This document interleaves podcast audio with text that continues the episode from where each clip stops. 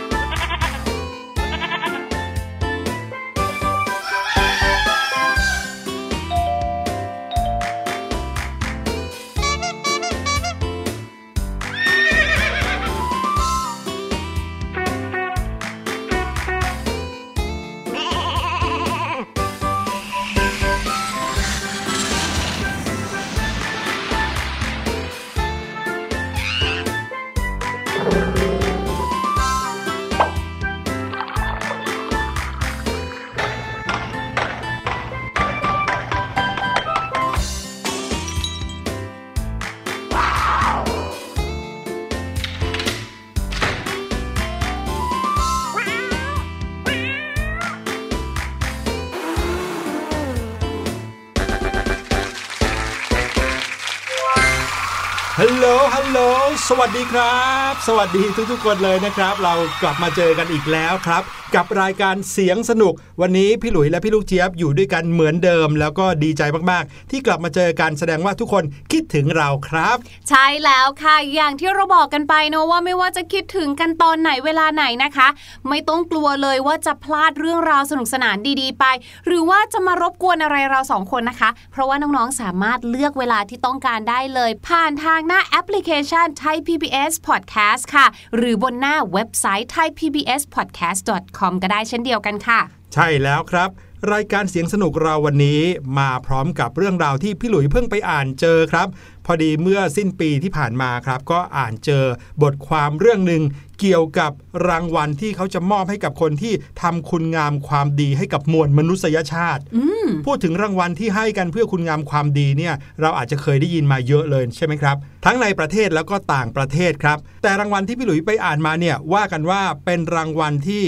เขามอบให้กับความเชี่ยวชาญ อัจฉริยภาพ หรือว่าผลงานวิจัยที่โดดเด่นสุดๆ ที่สามารถเปลี่ยนแปลงโลกใบนี้ได้เลย ใช่แล้วแล้วพี่ลูกเจี๊ยบขอบอกไว้เลยนะคะว่า คนที่ก่อตั้งรางวัลนนี้มาเนี่ยก็เป็นมือระเบิดอันดับหนึ่งของโลกด้วยหื มมือระเบิดเลยใช่ไหมใช่ เพราะว่าเขาเนี่ยนะคะเป็นคนคิดค้นไดนาไมต์อะโอ้โหเขาก็เป็นแบบว่ามือระเบิดอันดับหนึ่งสิคะพี่หลุย จริงด้วยน้องๆเคยได้ยินชื่อไดนาไมต์ไหมครับไดนาไมต์นี่ก็เป็นระเบิดชนิดหนึ่งนะซึ่งมีความรุนแรงมากๆเลยครับ พี่หลุยและพี่ลูกเจี๊ยบกำลังพูดถึงรางวัลโนเบลครับ น้องๆ เคยได้ยินคำว่ารางวัลโนเบลกันบ้างหรือเปล่า รู้หรือเปล่าว่าคือรางวัลอะไรมอบให้ใคร และมีที่มาที่ไปเป็นยังไง วันนี้เราจะมาหาคำตอบเกี่ยวกับรางวัลโนเบลกันนะครับแต่ว่าแน่นอนเราจะต้องเริ่มรายการของเราด้วยเสียงปริศนาครับ เสียงปริศนาในวันนี้นะฮะตั้งใจฟังเพราะว่าเสียงอาจจะไม่ค่อยดังเท่าไหร่ไปฟังกันเลยครับ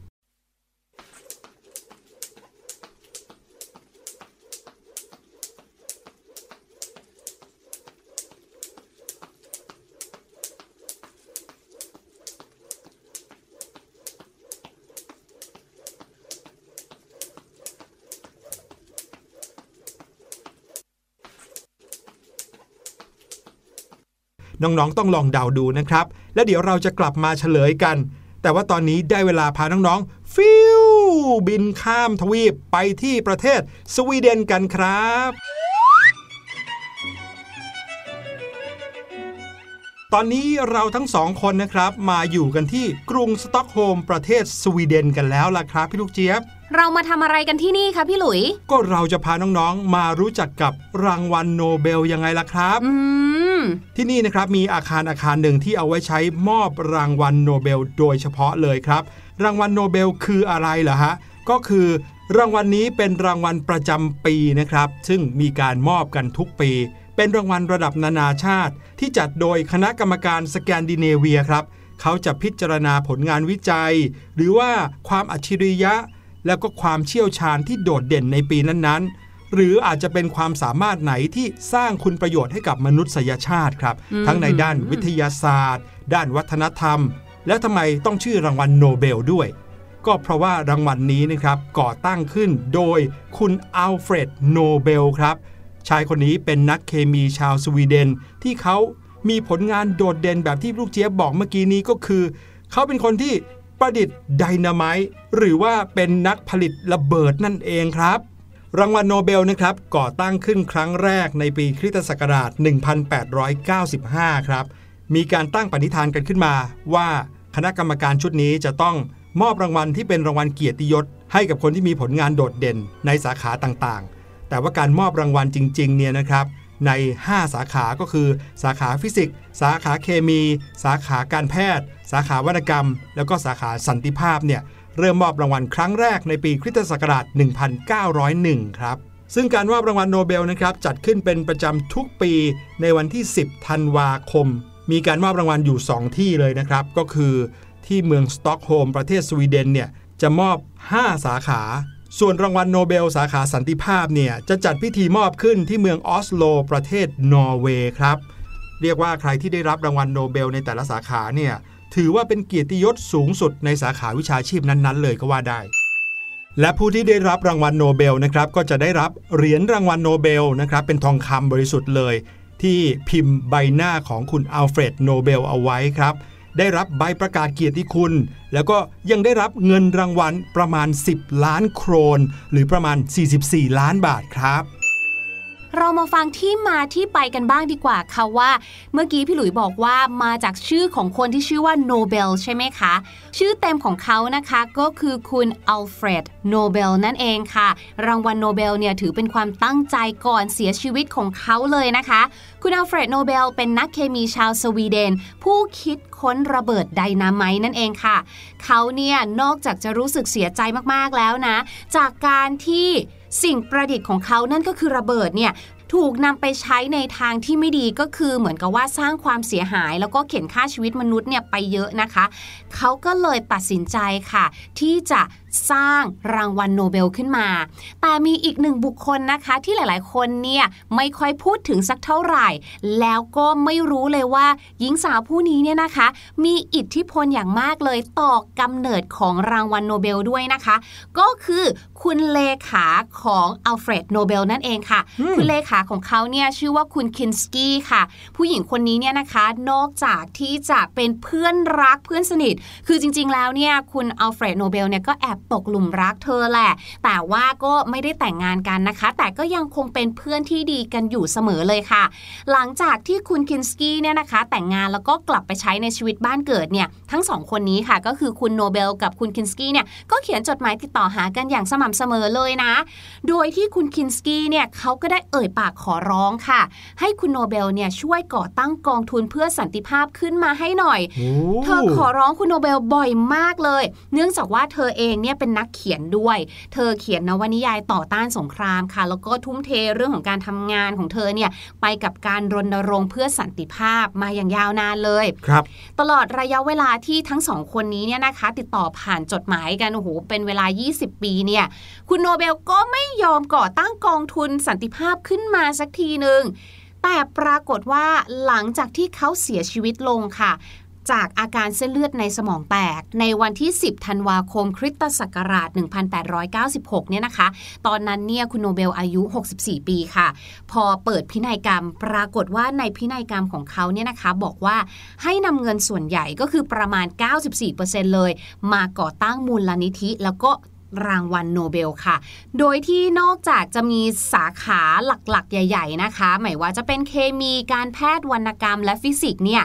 ก็ให้รวมสาขาสันติภาพเข้าไปด้วยตรงตามที่คุณคินสกี้เคยขอร้องเอาไว้ นั่นก็เลยทำให้รางวัลโนเบลตอนนั้นเนี่ยนะคะ มีทั้งหมด 5 สาขาค่ะ ครับผม ต่อมานะครับก็มีการเพิ่มรางวัลโนเบลขึ้นมาอีกหนึ่งสาขาครับก็คือสาขาเศรษฐศาสตร์ครับอืมได้เพิ่มเข้ามาเมื่อปีพุทธศักราช 2512 หรือว่าปีคริสตศักราช 1969 ครับเรามาพูดถึงรางวัลโนเบลประจำปี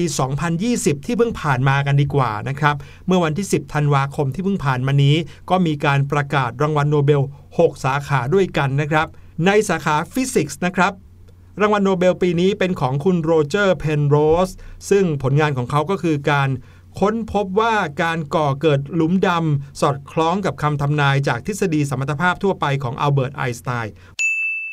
อีกรางวัลหนึ่งนะครับ เป็นของคุณเรนฮาร์ดเกนเซลและคุณแอนเดรียเอ็มเจสผลงานของพวกเขาก็คือการค้นพบวัตถุอัดแน่นมวลยิ่งยวดณใจกลางกาแล็กซี่โอ้โหไปค้นพบได้ยังไงครับเนี่ย ต่อมานะคะมาที่สาขาที่ 2 ค่ะ สาขาที่ 2 เนี่ยนะ ผลงานที่ได้ไปค่ะ 2 คนนี้นะ คุณเอมมานูเอลชาปงเทียค่ะ กับคุณเจนนิเฟอร์เอดอตนาเนี่ย เขาเนี่ยได้ศึกษาพัฒนาวิธีตัดแต่งจีโนม ถามว่าจีโนมคืออะไร จีโนมเนี่ยมันเป็นเหมือนสาขาวิชาพันธุศาสตร์นะคะ ไปบวกเข้ากับชีววิทยาก็คือศึกษาเรื่องราวเกี่ยวกับชีวะของทางต้นไม้หรือว่าเรื่องของพันธุกรรมนั่นแหละอืมอันนี้คือสาขาเคมีเนาะใช่ ต่อมานะครับสาขาการแพทย์ครับรางวัลโนเบลตกเป็นของ 3 ท่านเลยก็คือคุณฮาร์วีย์เจอัลเทอร์ คุณไมเคิลฮอตันและคุณชาร์ลส์เอ็มไรซ์นะครับ ผลงานของทั้ง 3 ท่านนี้ก็คือการค้นพบไวรัสตับอักเสบซีครับ อืม มาที่สาขาวรรณกรรมกันบ้างดีกว่าค่ะสำหรับใครนะคะที่ชอบอ่านค่ะ คุณลูอิสกลิกค่ะ ผลงานของเธอก็คือบทกวีที่ไร้ที่ติ ถามว่าอะไรคือคำว่าไร้ที่ติ เพราะว่าผลงานของเธอเนี่ยนะคะ ได้สะท้อนความงามอันเรียบบง่าย ที่ทำให้การดำรงอยู่ของปัจเจกมีความเป็นสากลโอ้โหค่ะอันนี้คือชื่อผลงานของเขาเหรอเนี่ย มาที่สาขาเศรษฐศาสตร์นะครับ รางวัลโนเบลตกเป็นของคุณพอลอาร์มิลกรอม และคุณโรเบิร์ตบีวิลสันครับ ผลงานของเขาก็คือการพัฒนาทฤษฎีการขายโดยการประมูล และคิดค้นรูปแบบการประมูลแบบใหม่อื้อหือแค่การประมูลอย่างเดียวก็ยากแล้วครับพี่ลูกเจี๊ยบ นี่นั่นน่ะมีการสิคิดค้นการประมูลแบบใหม่อีกอะและสาขาสุดท้ายนะคะ สาขาสันติภาพค่ะผู้ที่ได้รางวัลนนี้ไปนะคะ ก็คือโครงการอาหารโลกค่ะ ผลงานของเขานะคะที่ได้รางวัลนนี้เนี่ยก็คือความพยายามอย่างมากเลยในการต่อสู้กับความหิวโหย และขับเคลื่อนสันติภาพ ในพื้นที่พิพาทและมีความขัดแย้ง รวมถึงป้องกันการใช้ความหิวโหย เป็นหนึ่งในเครื่องมือในสงคราม และความขัดแย้งค่ะ โอ้โหพี่ลูกเจี๊ยบครับ การที่เราจะได้รับรางวัลโนเบลได้เนี่ยอย่างแรกเลยนะ พี่หลุยว่าเราจะต้องเข้าใจคำยากๆแบบนี้ก่อนนะครับเนี่ย ใช่ค่ะเมื่อเราพูดถึงรางวัลโนเบลนะคะ ก็จะมีอีกหนึ่งรางวัลค่ะ ที่ชื่อเนี่ยคล้ายกันมากเลยใกล้กันมากเลย แล้วเป็นรางวัลที่มีอยู่จริง มีการมอบให้กันจริง ๆ ด้วยนะคะ นั่นคือรางวัลที่เรียกว่า Ig Nobel นั่นเองค่ะ Ig เนี่ยก็คือ IG Ig เลยค่ะ ย่อมาจาก Ig Nobel Nobel Prizes นั่นเอง รางวัลอันนี้เนี่ยนะคะ ฟังดูแล้วเนี่ยก็จะงงๆนิดหนึ่ง เขาบอกอืมว่าเป็นรางวัลที่มอบให้แก่ผลงานวิทยาศาสตร์ หรืองานวิจัยอะไรก็ได้ค่ะ ที่ ไม่น่าจะเป็นไปได้อืมหลักเกณฑ์ของเขาเนี่ยนะคะ ถ้าเกิดว่าไปเปิดดูตำราของฝรั่งในเรื่องของอิกโนเบลเนี่ยเขาจะมีกฎเกณฑ์ของเขานะคะ บอกว่าเกณฑ์การคัดเลือกผลงานมีเพียงแค่อย่างเดียวคือ งานวิจัยของคุณเนี่ยนะจะต้อง first makes people laugh and then makes them think ก็คือต้องทำให้คนเนี่ยขำได้ แล้วก็ make people think ก็คือเหมือนกับกระตุกต่อมคิดของเขา หรือว่าทำให้คนเนี่ยฉุกคิดได้นั่นเอง ครับผมรางวัลอิกโนเบลก่อตั้งโดยมาร์คอับราฮัมครับเขาก่อตั้งรางวัลอิกโนเบลนี้ขึ้นมาตั้งแต่ปีคริสตศักราช 1991 ครับ มีการมอบรางวัลทุกปีเหมือนกัน โดยมอบปีละ 10 รางวัล ในแต่ละสาขาที่แตกต่างกันออกไปครับ คุณอับราฮัมตั้งรางวัลนี้ขึ้นมานะครับ เพื่อที่จะเป็นกำลังใจแล้วก็สร้างความโดดเด่นให้กับโครงการวิทยาศาสตร์แปลกๆ ที่ไม่ได้รับความสนใจจากบรรดา กองบกรนิตยสารวิทยาศาสตร์ คือพูดง่ายๆ ดูเหมือนจะเป็นไปไม่ได้ หรือไม่รู้ว่าจะวิจัยกันขึ้นมาทำไม ซึ่งงานวิจัยแปลกๆ เหล่านี้แหละครับ บางทีเนี่ยถึงแม้ว่าจะดูขำๆนะ แต่ว่า ถ้าไม่เก็บเอาไว้ ถ้าไม่เห็นความสำคัญของเขา ก็อาจจะกลายเป็นสิ่งที่สูญหายไปในอนาคตได้นะครับ ตัวอย่างของรางวัลอิกโนเบลนะครับ อย่างเช่น รางวัลที่วิจัยว่าระหว่างน้ำเชื่อมกับน้ำธรรมดา มนุษย์จะว่ายในน้ำไหนได้ไวกว่ากัน อื พี่ลูกเจี๊ยบว่าบางทีมันเป็นความสงสัยที่มีอยู่จริง แต่คนเหล่านี้เนี่ยเขาเก๋ตรงที่ว่าเขาเนี่ยลงมือพิสูจน์มันขึ้นมาเลยอืมแล้วก็ช่วยตอบคำถามให้กับใครหลายๆคนได้เยอะเลยนะ ใช่ครับ อย่างบางงานวิจัยนะครับ เกิดจากความสงสัยที่ว่าพลังแม่เหล็กเนี่ยจะทำให้สิ่งมีชีวิตลอยได้ไหมอืมก็เลยมีนักวิจัยสาขาฟิสิกส์นะครับอยู่ 2 คนก็คือคุณอังเดรไกม์และคุณไมเคิลเบอร์รี่ สองคนนี้เนี่ยนะครับเขามาจากมหาวิทยาลัยบริสตอลสหราชอาณาจักรนะครับเขาทำการวิจัยจนค้นพบว่ากบตัวหนึ่งเนี่ยที่ยังมีชีวิตอยู่ด้วยนะ สามารถที่จะลอยได้อยู่ด้วยพลังแม่เหล็กครับ ซึ่งผลงานวิจัยครั้งนี้ของเขาก็เลยได้รับรางวัลอิกโนเบลไปเลย นักวิทยาศาสตร์ชาวไทยของเราก็เคยได้รับรางวัลอิกโนเบลเหมือนกัน แต่ว่าเป็นสาขาไหนนั้นเนี่ยนะครับ ให้น้องๆได้ลองไปค้นคว้ากันเพิ่มเติมดูดีกว่า ถ้าอย่างนั้นตอนนี้เนี่ยพี่ลูกเจี๊ยบว่าได้เวลาที่เราจะกลับไปประเทศของเราแล้วแหละค่ะพี่ลูกเจี๊ยบหิวข้าวแล้ว ใช่พี่หลุยส์ก็หิวเหมือนกันครับ ถ้าอย่างนั้นตอนนี้นะคะ ระหว่างที่เราเดินทางกลับฝากน้องๆไว้กับเพลงนี้ดีกว่าค่ะ กับเพลงที่ชื่อว่า กล้าทำดีครับ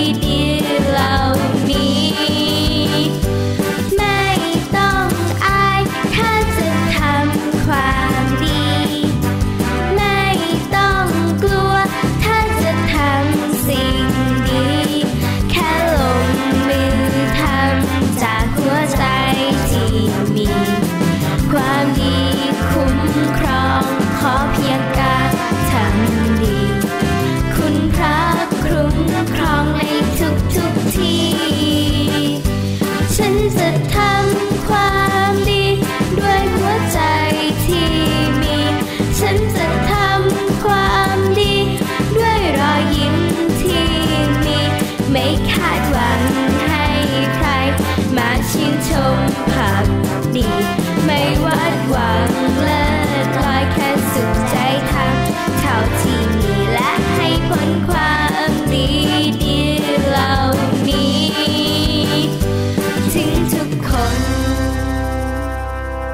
เราพูดถึงความกล้าเนี่ยนะคะ ถือว่าเป็นสิ่งที่ใครๆเนี่ยก็อยากจะมีนะ เพราะว่าความกล้าเนี่ยบางทีก็จะมาควบคู่กับความมั่นใจ ก็จะสามารถทำให้เราเนี่ยเหมือนก้าวออกจากคอมฟอร์ทโซนไปสู่ learning zone หรือว่าการเรียนรู้ได้ ใช่ คำว่ากล้าเนี่ยนะคะ ในภาษาอังกฤษพี่ลูกเจี๊ยบจำได้เลยว่าจำคำนี้ได้แม่นจากการดูการ์ตูนเรื่องหนึ่งค่ะ เจ้าหมาตัวนี้ค่ะ มันเป็นหมาขี้ขลาด แต่เจ้าของค่ะตั้งชื่อ เหมือนตั้งแก้เคล็ดนะคะว่า courage ที่แปลว่ากล้าหาญนั่นเองค่ะอืม C O U R A G E courage นะคะ แปลว่าความกล้าหาญค่ะ เวลาที่เราใช้นะคะ เราสามารถใช้กับ verb to have ได้เลยก็คือ to have the courage เช่น I don't have enough courage to get in the room I don't have enough courage to get in the room ไม่กล้าเข้าห้องนั้นคนเดียวอะไปเป็นเพื่อนหน่อยสิ บางทีห้องนั้นเนี่ยอาจจะมืดมาก น้องสาวของพี่ลูกเจี๊ยบเป็นแบบนี้บ่อย ๆ เลย เวลาที่จะต้องเดินลงไปข้างล่างที่แบบไฟปิดมืดหมดแล้วอย่างเงี้ยก็จะ don't have enough courage นะคะ ก็จะแบบไม่ค่อยกล้าที่จะลงไปข้างล่างคนเดียว เราก็จะต้องลงไปเป็นเพื่อนนะคะกับอีกหนึ่งคำค่ะ ที่หลายๆ คนก็น่าจะคุ้นเคย แล้วก็เป็นชื่อของการ์ตูนแอนิเมชันเรื่องหนึ่งเหมือนกันเลยก็คือ brave นั่นเองค่ะ B R A V E brave นะคะ to be brave ก็คือกล้าหาญเหมือน to have courage เหมือนกันเลยค่ะ she is so brave นะคะ โอ้โห เธอกล้ามากเลยที่แบบว่าเดินลงไปข้างล่างคนเดียวมืดๆแบบนั้นอย่างเงี้ยค่ะ she is so brave นะคะ ใช้เป็นคำคุณศัพท์ได้เลยค่ะพี่ลูกเจี๊ยบครับ เมื่อกี้นี้พี่ลูกเจี๊ยบพูดถึงการที่ไม่มีความกล้าเพียงพอ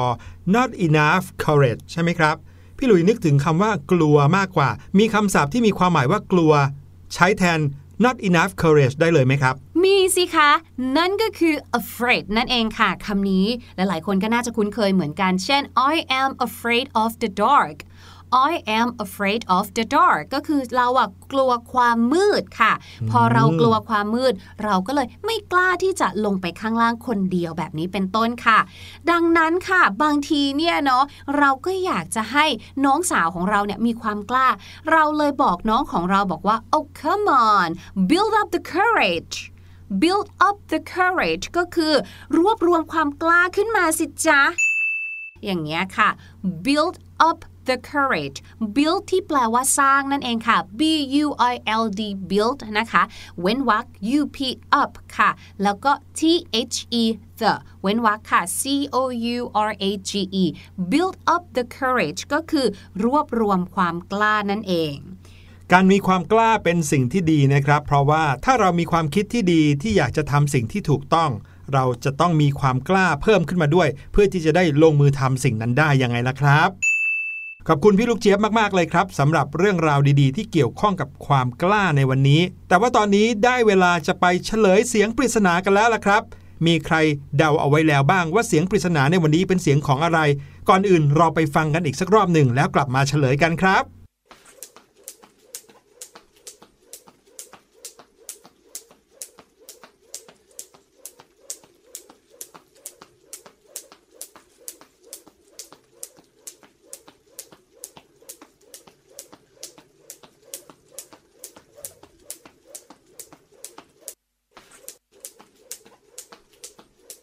เสียงมันเหมือนอะไรกระทบพื้นเนาะเป็นจังหวะจังหวะสม่ำเสมอแบบนี้ค่ะ มีใครเดาออกกันบ้างหรือเปล่า เฉลยเลยก็แล้วกันนะครับ เสียงปริศนาในวันนี้คือเสียงของกิจกรรม การกระโดดเชือกครับ เป็นกิจกรรมการออกกำลังกายที่ง่ายแล้วก็ดีมากๆเลยนะคะ เพราะว่าสามารถที่จะออกได้ทุกที่เลย แล้วอุปกรณ์ก็น้อยด้วยมีแค่เชือกเท่านั้นเอง ถูกต้องครับออกกำลังกายด้วยการกระโดดเชือกเพียงแค่ 10-15 นาทีนะ เหงื่อท่วมตัวเลย วันนี้รายการเสียงสนุกหมดเวลาลงแล้วละครับ พบกับเราทั้งคู่ได้ใหม่ EP หน้า วันนี้ลาไปแล้ว สวัสดีครับ สวัสดีค่ะ สบัดจินตนาการ สนุกกับเสียง เสริมสร้างความรู้ในรายการ